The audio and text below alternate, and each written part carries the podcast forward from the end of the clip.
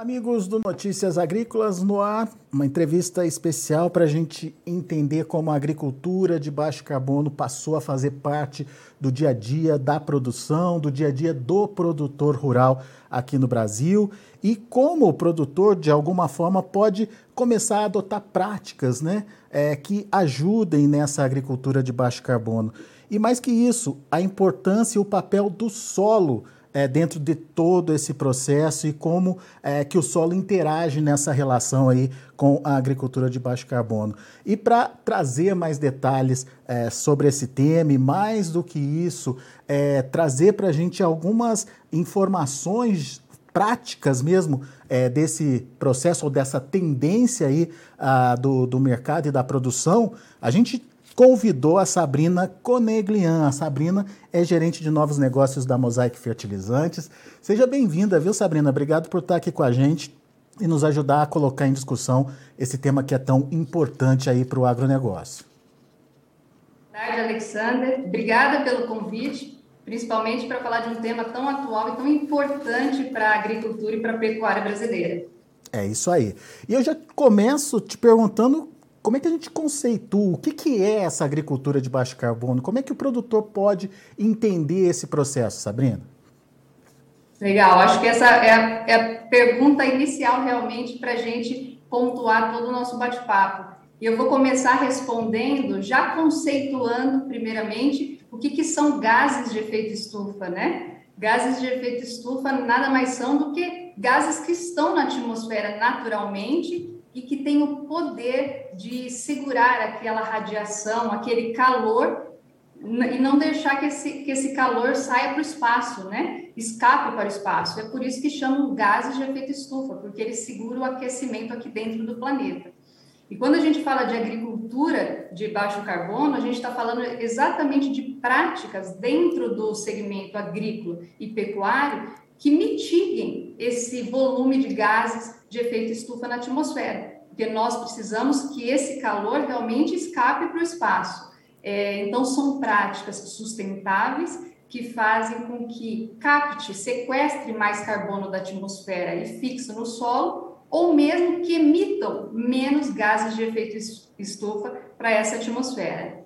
E daí, o solo tem um papel importante, então, nesse processo. Fundamental, porque é ali que são armazenadas, que é armazenado todo o carbono. Então, a, as plantas, de forma geral, fazem um processo de fotossíntese, né, captando esse carbono da atmosfera e é, fixando no solo. Esse carbono no solo ele pode ficar por anos, e, na verdade, é o melhor lugar para ele ficar armazenado.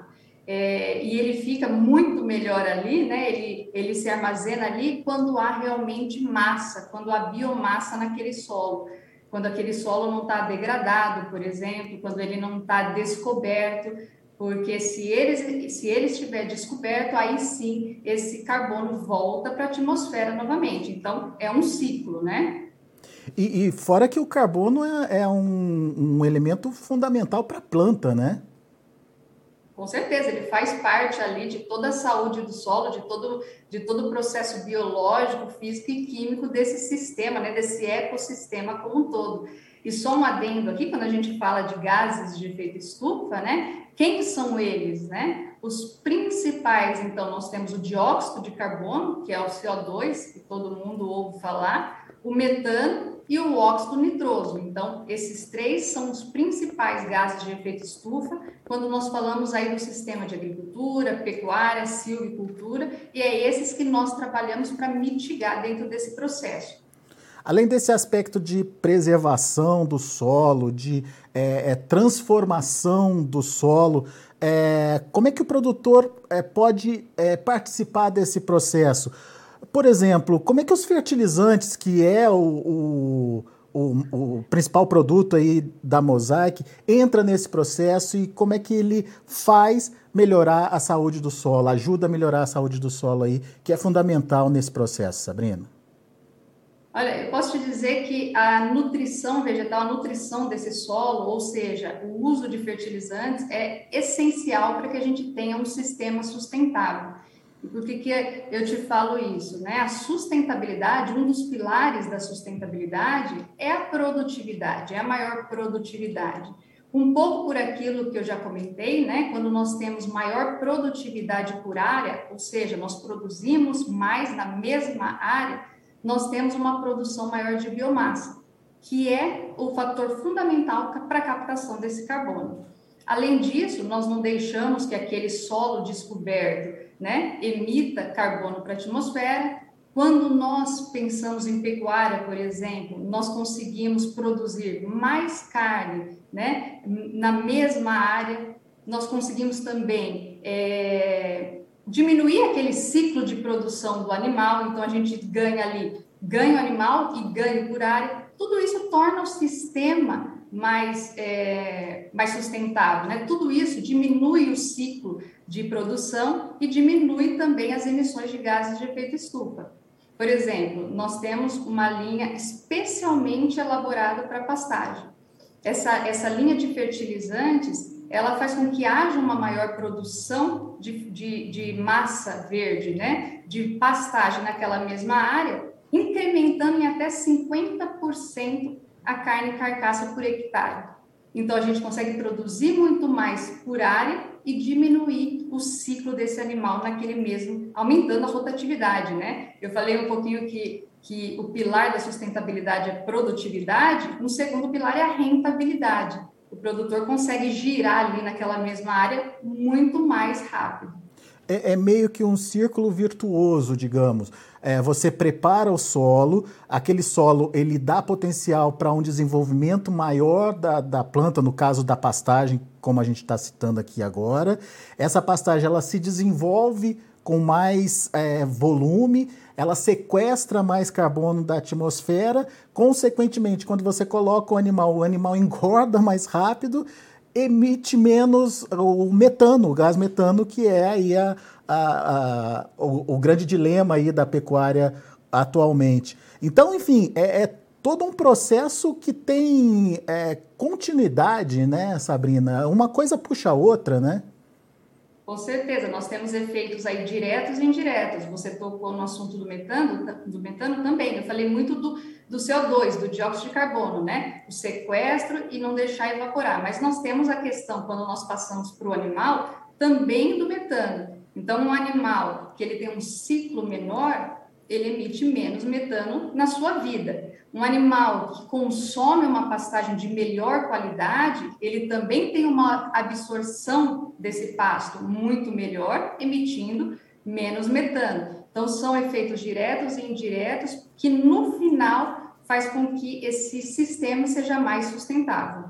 Pois é, e você falou é, dessa questão da sustentabilidade, mas também da questão da rentabilidade, né? Como é que a pecuária sustentável, ela contribui para o aumento dessa rentabilidade aí para o produtor, na prática, no dia a dia? Como é que ele quantifica isso, Sabrina? Bom, eu vou dar um exemplo muito prático de uma instituição muito conhecida, que é o IMEA, né?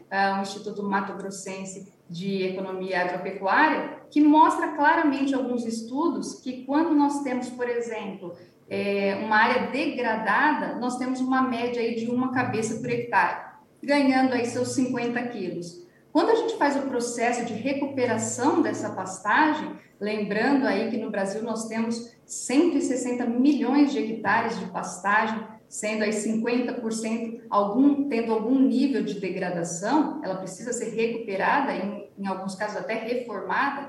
Então, quando nós fazemos esse processo, nós conseguimos é, quintuplicar, né? Colocar cinco cabeças por hectare na mesma área, ganhando aí o dobro por animal, então quinhentos quilos é, na mesma área. Então, verifique a rentabilidade desse desse produtor rural que estava subutilizando aquela área, é, ganhando aí cinco vezes mais dentro da mesma área. Ele está ganhando em produtividade, em rentabilidade e, com certeza, em sustentabilidade.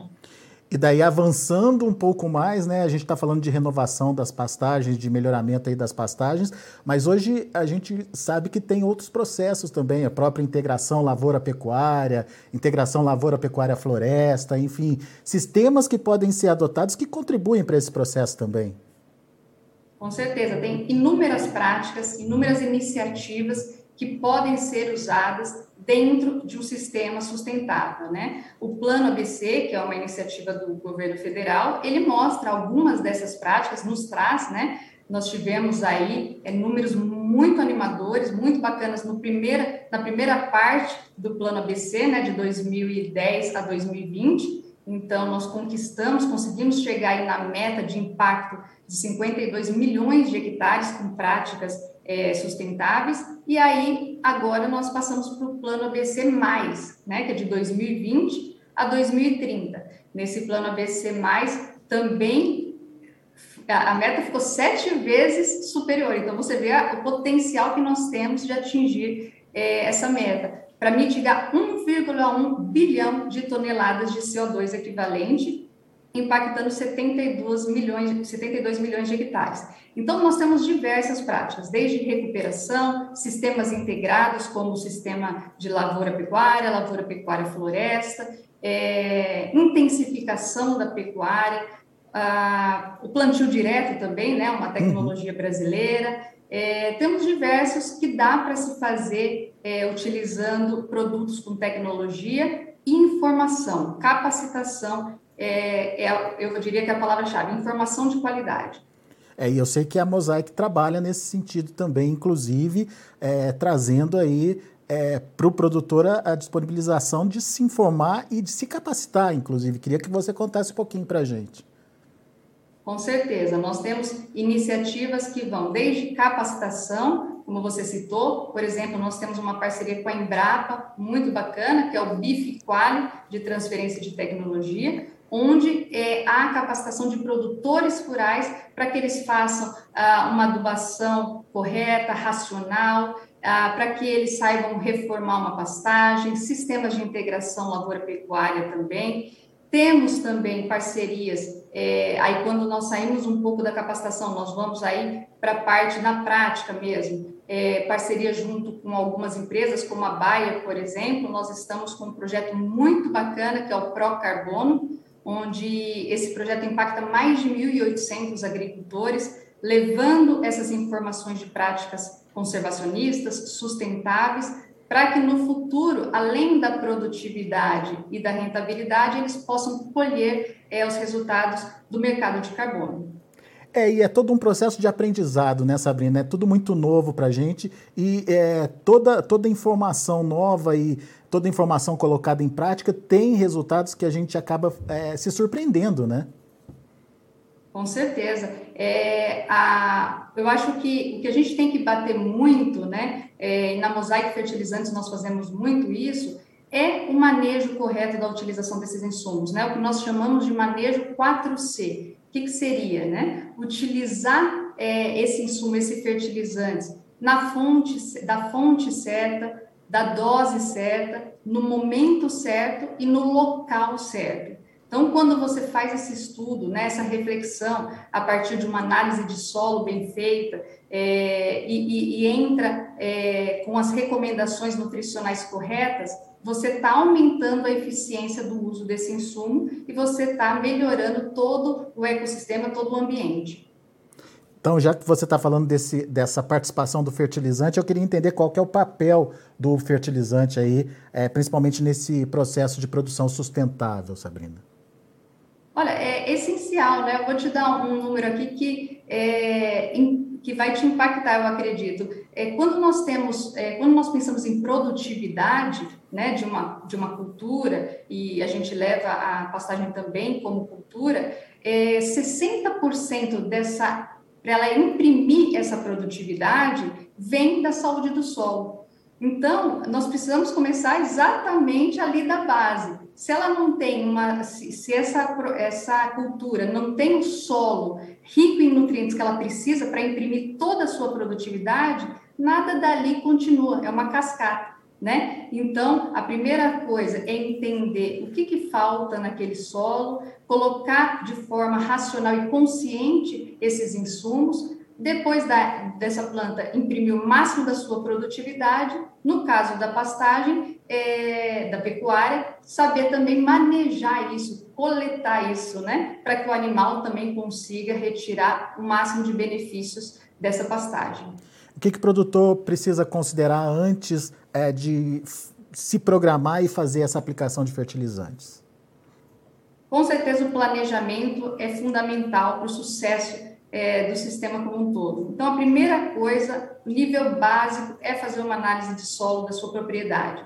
Então, entender o que que tem ali, o que que falta, né? É, no caso de pastagem, iniciar com um, um talhão pequeno, a gente sabe que as áreas que são muito grandes, né? Então, para que o produtor inicie de forma segura, escolha uma área da sua propriedade menor, faça essa análise, é, adube, É, vê, meça os resultados, se sinta seguro para depois ir abrindo é, em outras áreas e, posteriormente, até entrar num sistema mais complexo como o sistema de integração lavoura-pecuária, sistema de integração lavoura-pecuária-floresta.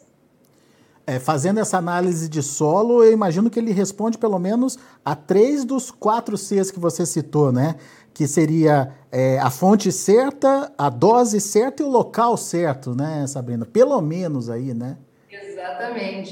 E, e o bacana é que nós temos é, um aplicativo que o produtor apenas é, colocando aquela análise de solo ali, ele já tem as recomendações. Então, o nosso aplicativo, que também faz parte desse pilar de capacitação, né, o aplicativo Nutrição de Safras, que faz toda essa recomendação analisando aqueles dados que ele mesmo pode colocar ali no sistema.